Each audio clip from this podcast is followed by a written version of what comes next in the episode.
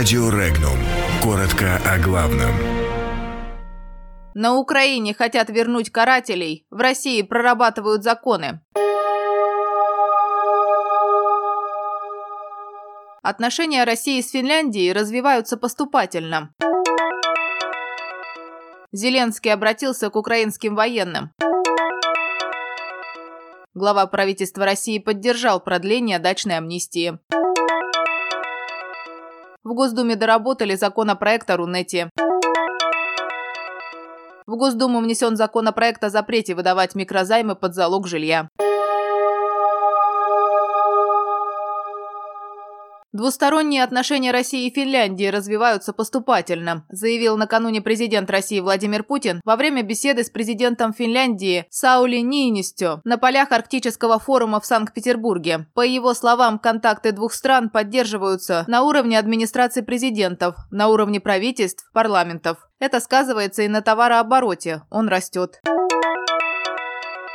Кандидат в президенты Украины Владимир Зеленский выразил благодарность военным за поддержку, которую они оказали ему при голосовании в ходе первого тура выборов. Об этом Зеленский заявил в видеообращении на своей странице в Фейсбуке. Цитата. «Вы для меня, для каждого украинца, настоящие герои», сказал Зеленский участникам карательной операции Киева против народа Донбасса. Кроме того, Зеленский пообещал вернуть всех украинских карателей, попавших в плен.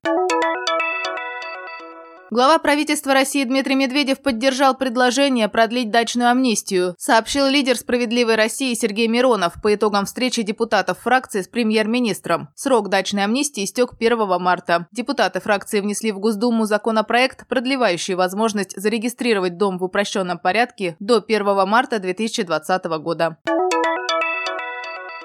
Комитет Госдумы по информполитике поддержал ряд поправок в законопроект об устойчивости российского сегмента интернета. Согласно поправкам, Роскомнадзор определяет порядок установки, эксплуатации и модернизации в сети оператора связи технических средств противодействия угрозам. Кроме того, прописывается порядок рассмотрения претензий граждан за сбои в работе интернет-оператора. А также предлагается уточнить сроки вступления в силу закона с 1 ноября 2019 года. Исключение делается для ряда норм, которые вступают в силу силу с января 2021 года. Речь идет о положениях, касающихся криптографической защиты информации и нормах о национальной системе доменных имен.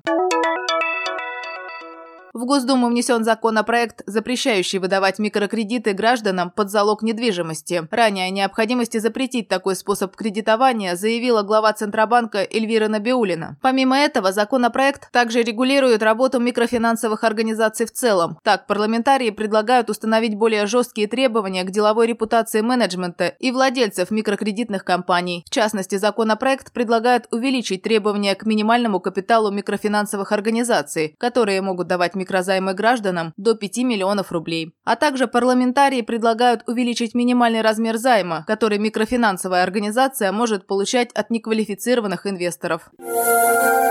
Подробности читайте на сайте Regnum.ru.